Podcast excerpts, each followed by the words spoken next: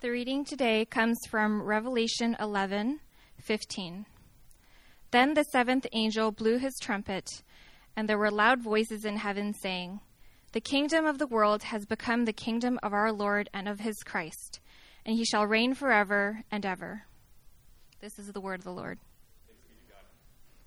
And Gretchen, sorry, can you grab me that water? I left it there. Thank you. I'm going to need this. uh, as we jump in, would you all pray with me? Heavenly Father, we come before you. And yeah, what a great text to read. That you are the God who has appointed Jesus to be the King of all things, the King of the universe. Lord, we know that He is at your right hand and He rules and He reigns now, and that one day soon that rule and that reign will be felt in every atom of the universe as all is made new for your glory. God, help us to hope in that. Help us to have a hope in the return of Christ that purifies us, that makes us more devoted to you and more deeply in love with you as our King. We ask that you would work powerfully by your Holy Spirit now for our sake and for Jesus' glory. Amen. This morning, as we jump in, I got a question for you, and it's this What are you hoping in? What are you hoping in? What vision of the, the future right now in your lives are you holding on to to kind of get through the, the days that are tough?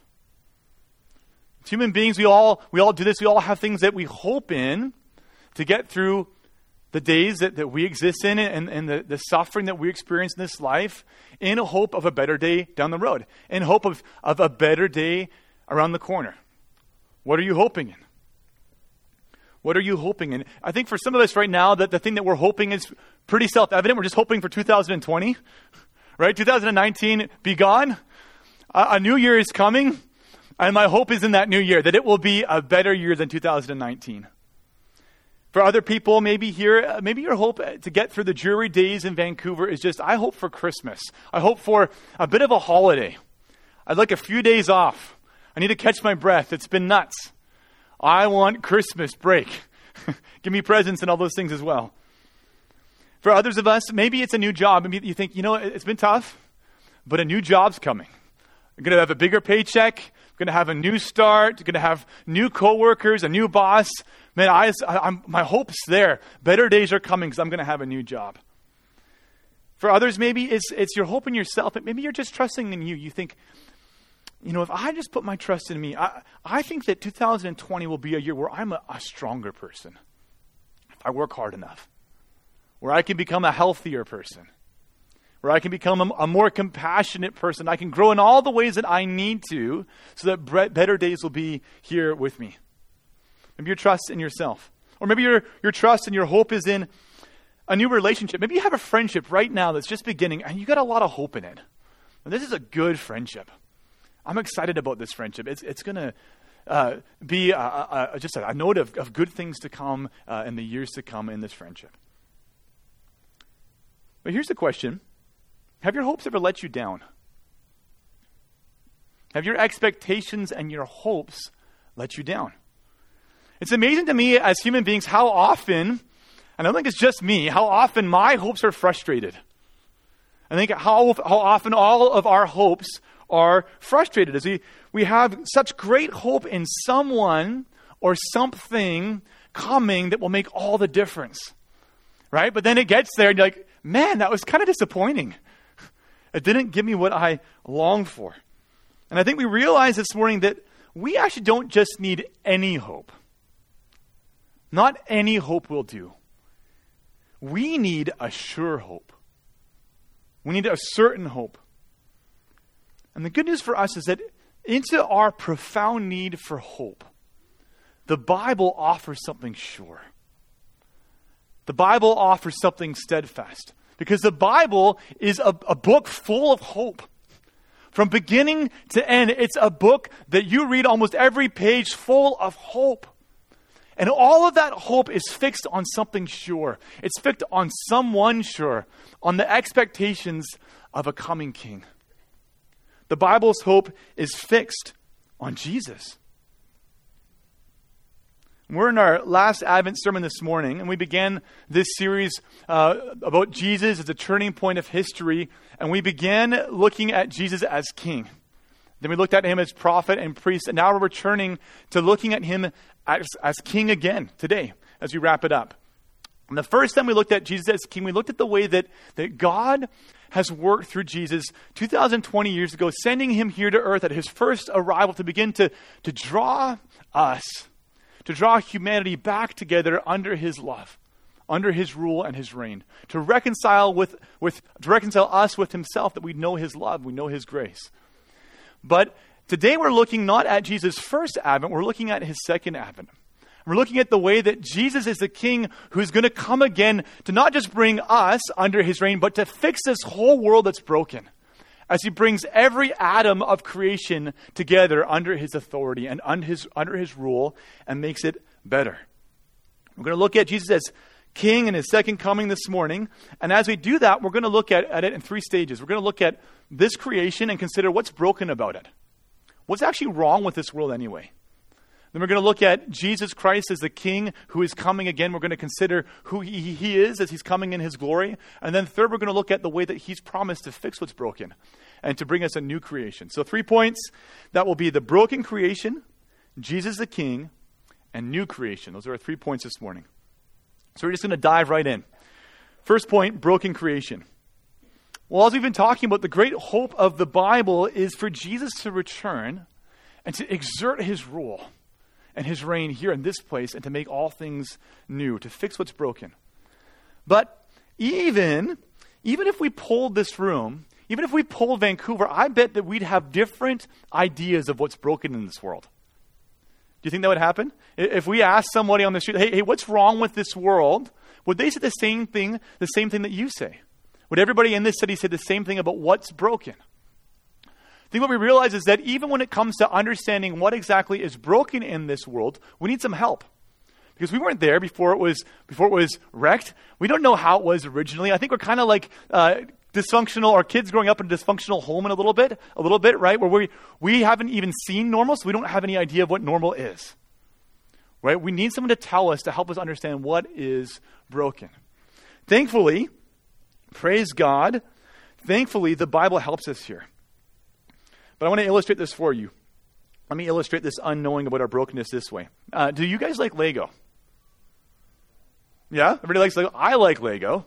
I still like Lego, I'll, I'll confess. And I confess to you more that in preparation for this very minute point of my sermon, I may have spent far too many minutes uh, looking at Lego videos, giant Lego sets. So just bear with me for a moment, but imagine a giant and an intricate set of Lego. Maybe imagine the $900 Star Wars Millennium Falcon 7,500 pieces, ages 16 plus and over Lego set. And if you're thinking, gee, Brent, that was awfully specific, now you know what to buy me for Christmas. It's all good. It's all good. But imagine that set, and imagine you give it to me for Christmas. Thank you. I appreciate that.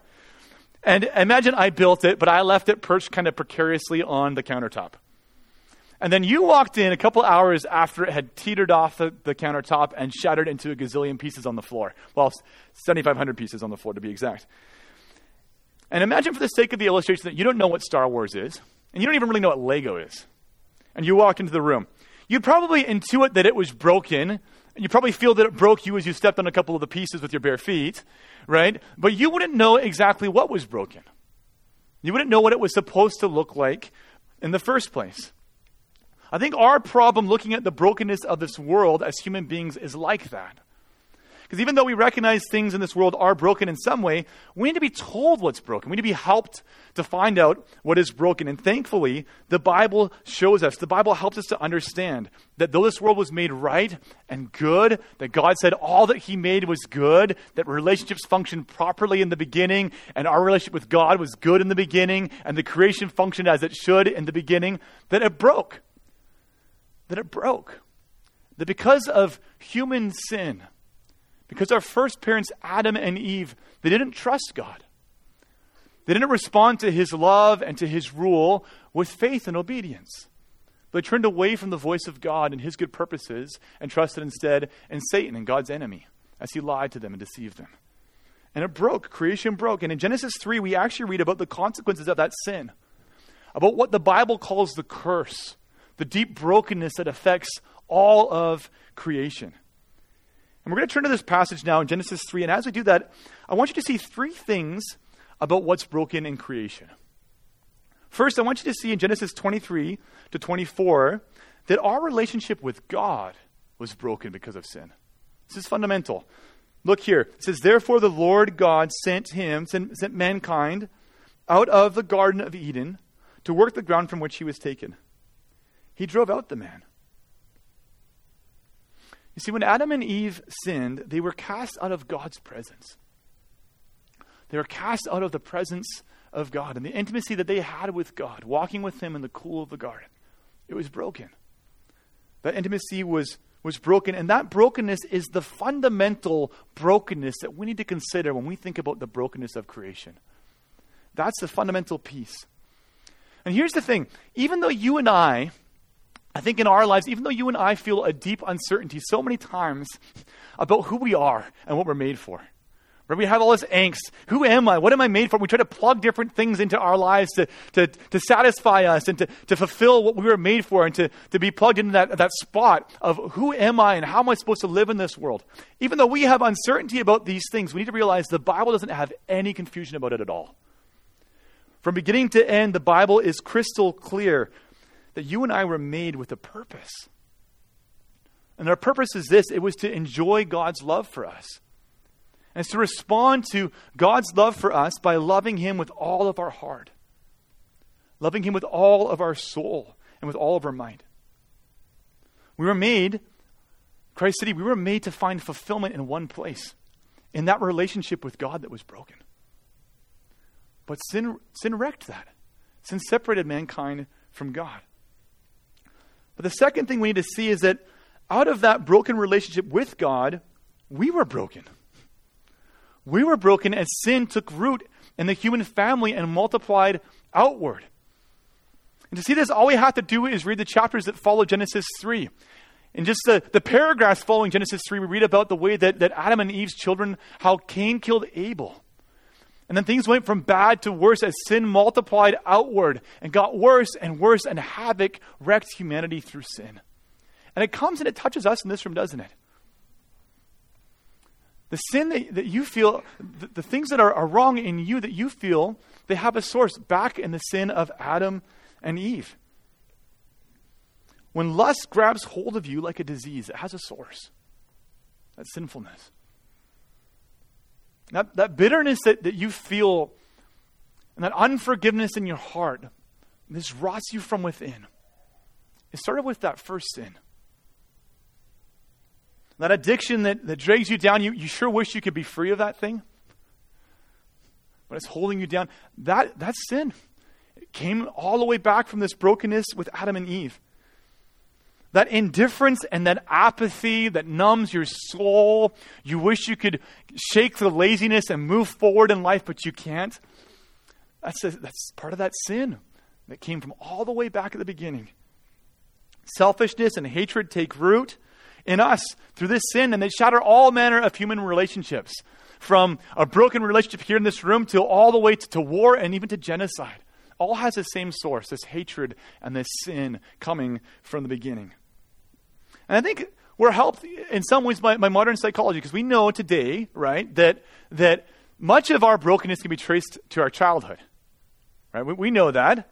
But we need to realize that secular psychology doesn't actually trace the problem back far enough.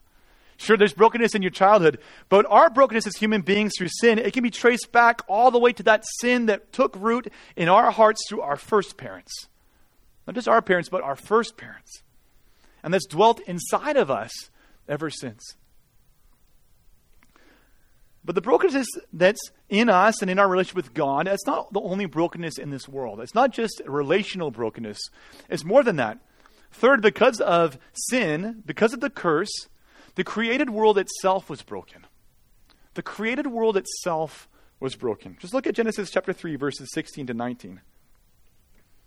In that passage, we read this God says, I will surely multiply your pain in childbearing. In pain you shall bring forth children. Cursed is the ground because of you. In pain you shall eat of it all the days of your life. Thorns and thistles it shall bring forth for you, and you shall eat the plants of the field. By the sweat of your face you shall eat bread. So you return to the ground, for out of it you were taken. For you are dust, and to dust you shall return. Genesis 3 tells us that all manner of things are broken in the created world. Pain in childbirth, you can thank the brokenness that came through the sin of our first parents. Work being hard, work being frustrating, work being futile so often in our lives as we're frustrated to get the job done. We can look back to, to this brokenness and this curse that came at the very beginning. Even the ground resists our labors. Did you see that? Thorns and thistles. Uh, it shall bring forth for us. It resists us. Harvests are failing, and famine comes because of this curse, because of this brokenness in this world. And then, last of all, death. And death is part of this curse. It says there at the end, For you are dust, and to dust you shall return. Death comes for us all because of this sin and this brokenness in this world. And we can extrapolate from that. That means that, that disease is not right.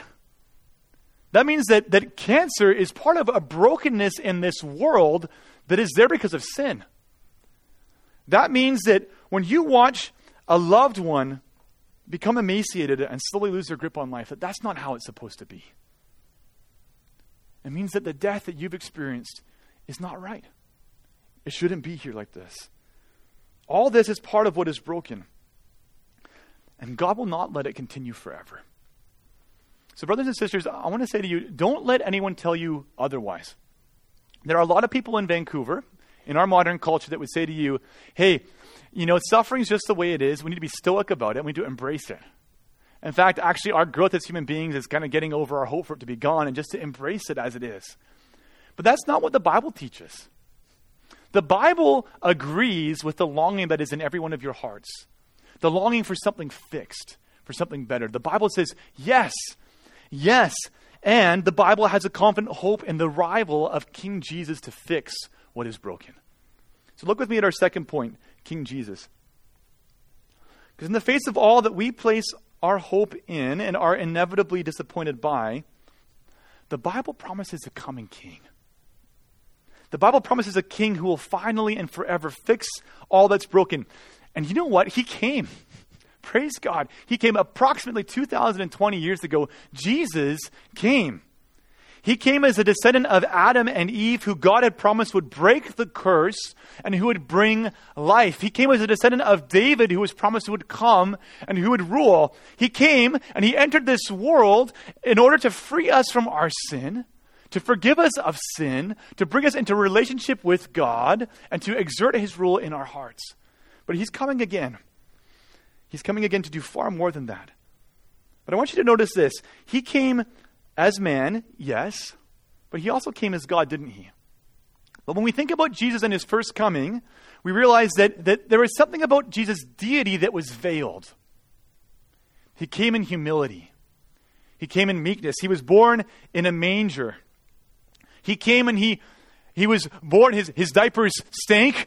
He went through all the things that children do in, in, our, in our lives, in our experience. He did not abhor human flesh, but took it. We saw him in that humanness, and he suffered alongside us. He was willing to even go and be betrayed and spat upon and go to a cross and to die for our salvation. And while he was dying, the crowds around him, they ridiculed him. And they mocked him. They said, Jesus, if you are the Son of God, save yourself. If you are God, pull yourself off of that cross. And he could have done it, but he didn't. He veiled his deity. And he saved us through his suffering. But we need to realize this when Jesus returns, when Jesus returns, the veiling of his deity is not going to happen anymore. When Jesus returns, no one will mock him. When Jesus returns, no one will spit on him. No one will oppose him. When Jesus returns, we will see the fullness of his power, the fullness of who he is as God. And when he returns, he will not hide his glory. I want to show you some passages of scripture that, that help us to catch a glimpse of this right now. Look at Revelation chapter 1, verse 7 with me to see Jesus in his glory. John writes this He says, Behold, he is coming with the clouds, and every eye will see him, even those who pierced him. And all tribes of the earth will wail on account of him. Even so, amen. Look at Revelation chapter 19, verses 11 to 13 that say this. Then I saw heaven open, and behold, a white horse. The one sitting on it is called faithful and true, and in righteousness he judges and makes war. His eyes are like a flame of fire, and on his head are many diadems, and he has a name written that no one knows but himself. He is clothed in a robe dipped in blood, and the name by which he is called is the Word of God. Look at Philippians chapter 2, verses 10 to 11, which speak of Jesus when he returns. It says this At the name of Jesus, every knee should or will, will bow.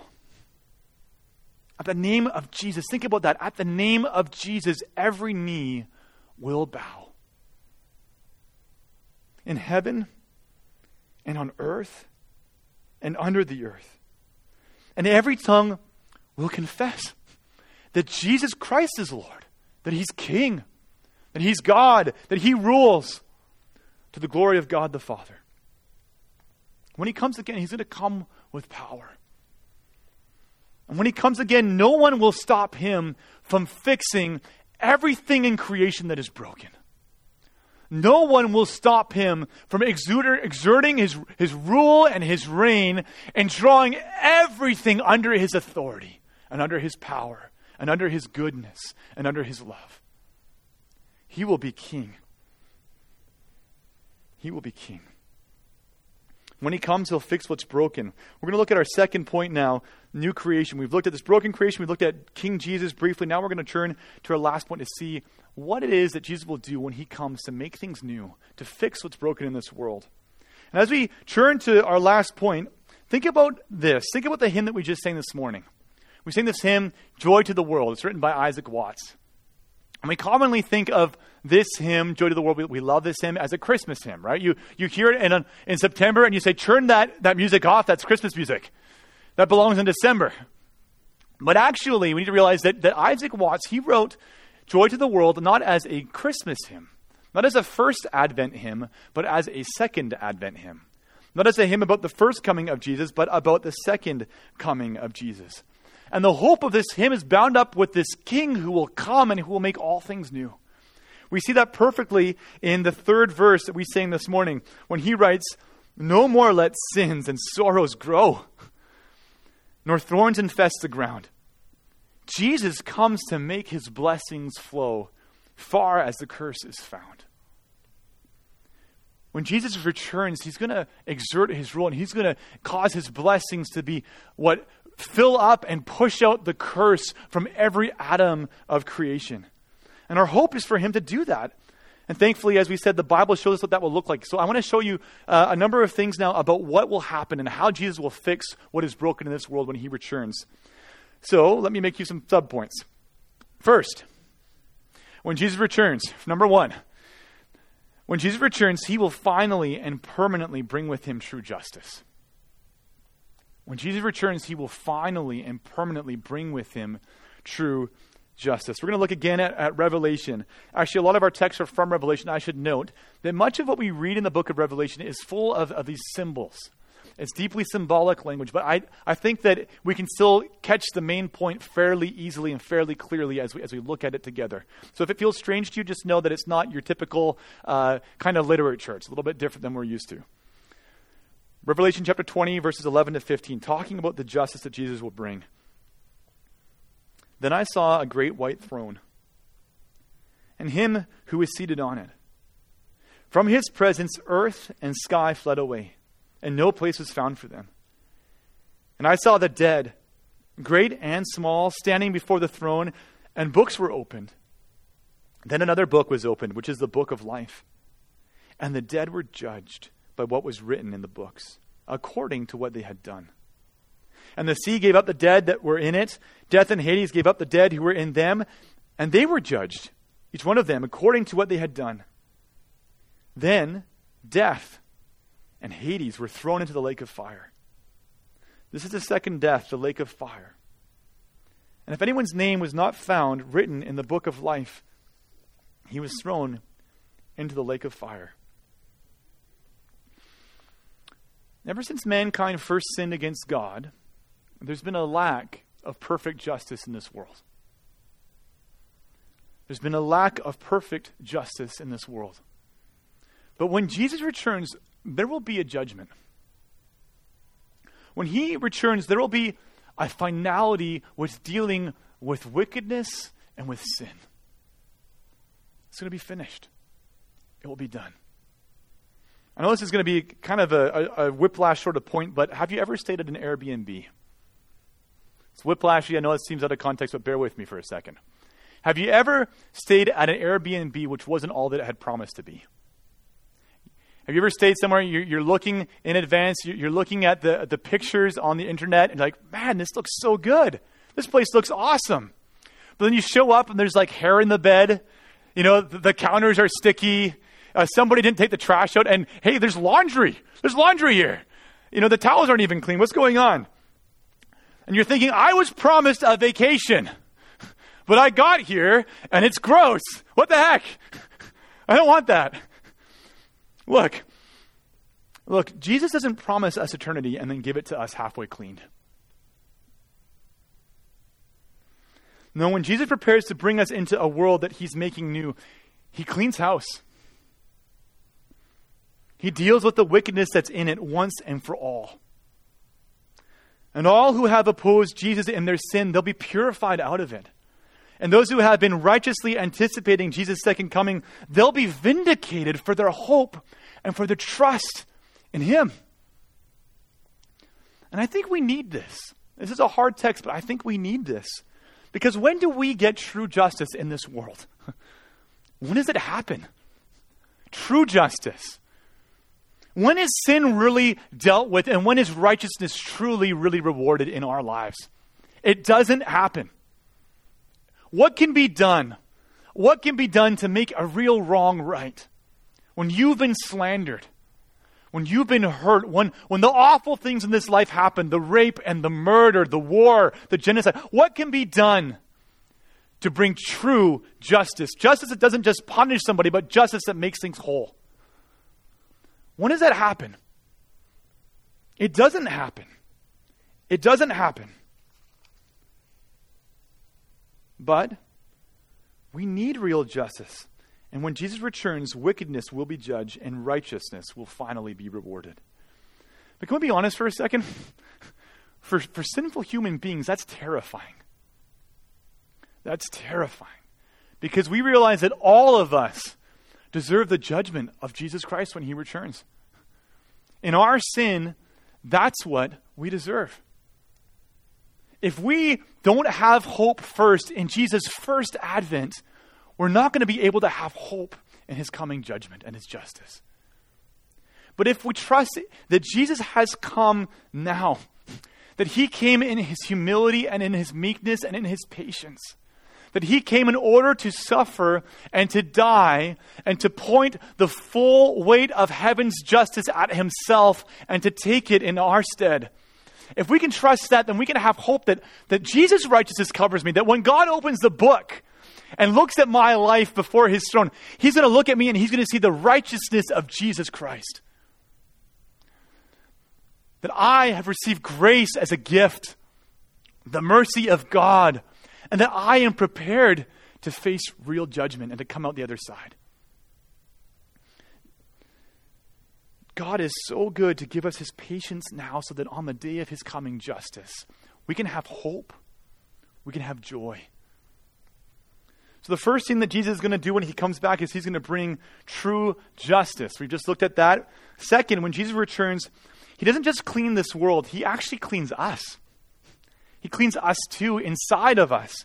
As all that is sinful, broken, and distorted in you and me is fixed, it's purified. Just look at Revelation chapter 21, verse 2. John writes, And I saw the holy city, the holy city, New Jerusalem, coming down out of heaven from God prepared as a bride adorned for her husband. See, at the very end of the Bible, a man named John, he's shown a vision of eternity in this book called Revelation. And what he sees here in this passage, he sees a city. But did you notice it's a bit of a weird sounding city? It's a city who is a bride. It's a city who is a people. She's mixing his metaphors. It's a city who are people, a city that is the church, the bride of Jesus Christ. And it's a city that Jesus describes, or that John describes in a very particular way. He says he sees a holy city, a new city. What this is saying is that when Jesus comes, when he returns, he'll take us to himself, and he will finally and completely finish the work that he's begun in us. We will be holy as he is holy. We'll be like him. We'll be pure. Sin will be gone. And that has amazing implications for us. That means that, that you, you will never again go to bed feeling the weight of guilt and shame in your life. That means that you will never again hurt others in your sin. Praise God. You will never again wound somebody else in your sinfulness. And never again will you be wounded by somebody here in this church, by me, by Jonathan, by Fred, by anybody else here. You'll never again be wounded by us because of our sin. That sin will be gone. It means that never again will you cave into your temptations to turn away from God. It means that never again will you doubt the love of God. It means that never again will you pour out your heart in worship and in hope and in longing in a false God. Never again. You will perfectly love the Lord your God with all your heart, with all your soul, and with all your might. And you will perfectly love forever your neighbor as yourself. Sin will be gone. Praise God. And then, third, when Jesus returns, he's going to continue the renewal he will put an end to death. 1 Corinthians chapter 15 verse 22, also verses 26 to 27 say this. For as in Adam all die, so also in Christ shall all be made alive. The last enemy to be destroyed is death. For God has put all things in subjection under Jesus' feet. The great enemy of humanity, death itself, will die and it will be killed by Jesus forever. It will be gone and all that comes with it. Those phone calls that come with that news that you are never ready to hear. It's never going to come again. Those diseases that, that wreck our bodies, they'll be gone forever. We'll be given life. The life of Christ will be manifest in us, and we will be raised, we'll be resurrected physically in the life of Jesus to be with Him forever. His life will spread through all the broken creation, making all things new. It's what He says in Revelation 21, verse 5. He says, Behold, I am making all things new. His life's not just going to touch a little bit, His life's going to touch everything all that is broken, all that is dying, all that's been corrupted because of the curse, because of sin, it will all be made new. Never again will there be futility. Never again will there be the hardship that we experience or the suffering or the pain that we know as Jesus' life fills everything. And fourth, on that day, on that day we'll be home. On that day we will finally, forever be home. Look at Revelation chapter 21, verses 2 to 3, and also, uh, just actually, just 2 to 3. And I saw the holy city, New Jerusalem. That's us. That's us. It's the people of God coming down out of heaven from God, prepared as a bride, adorned for her husband. And our husband is Christ.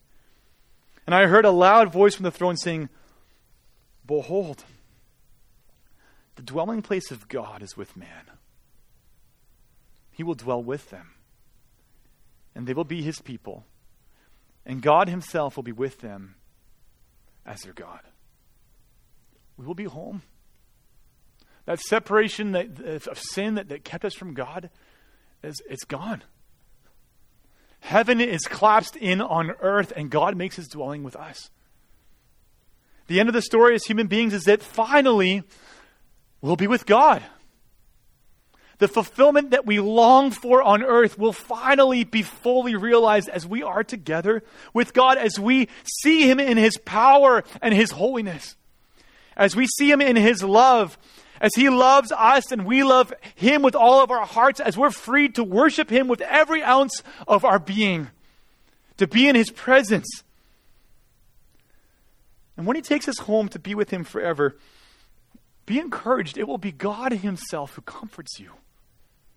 It will be God Himself who comforts you. Look at Revelation 21, verse 4. It says this He will wipe away every tear from their eyes, from our eyes. And death shall be no more. Neither shall there be mourning, nor crying, nor pain anymore, for the former things have passed away. So, are you wounded today? Christ City, are you wounded today? Are you suffering right now? Are you sorrowing? Are you hurting? Is there a grief that's buried so deep in your soul that you can't imagine it being dealt with? You've buried it over to try and keep the pain from, from filling your heart, but it's there. This passage, us coming home to be with God, God comforting us, promises us that God Himself will soon be on His knees, looking you in the face, looking you eye to eye, and wiping the tears from your eyes. God Himself comforting you, embracing you in the hardship that you're experiencing. And all will be well. You'll be forever with the Lord.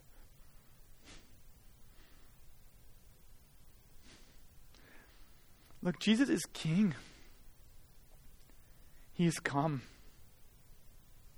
And he sits today at the right hand of the Father. And he is coming again.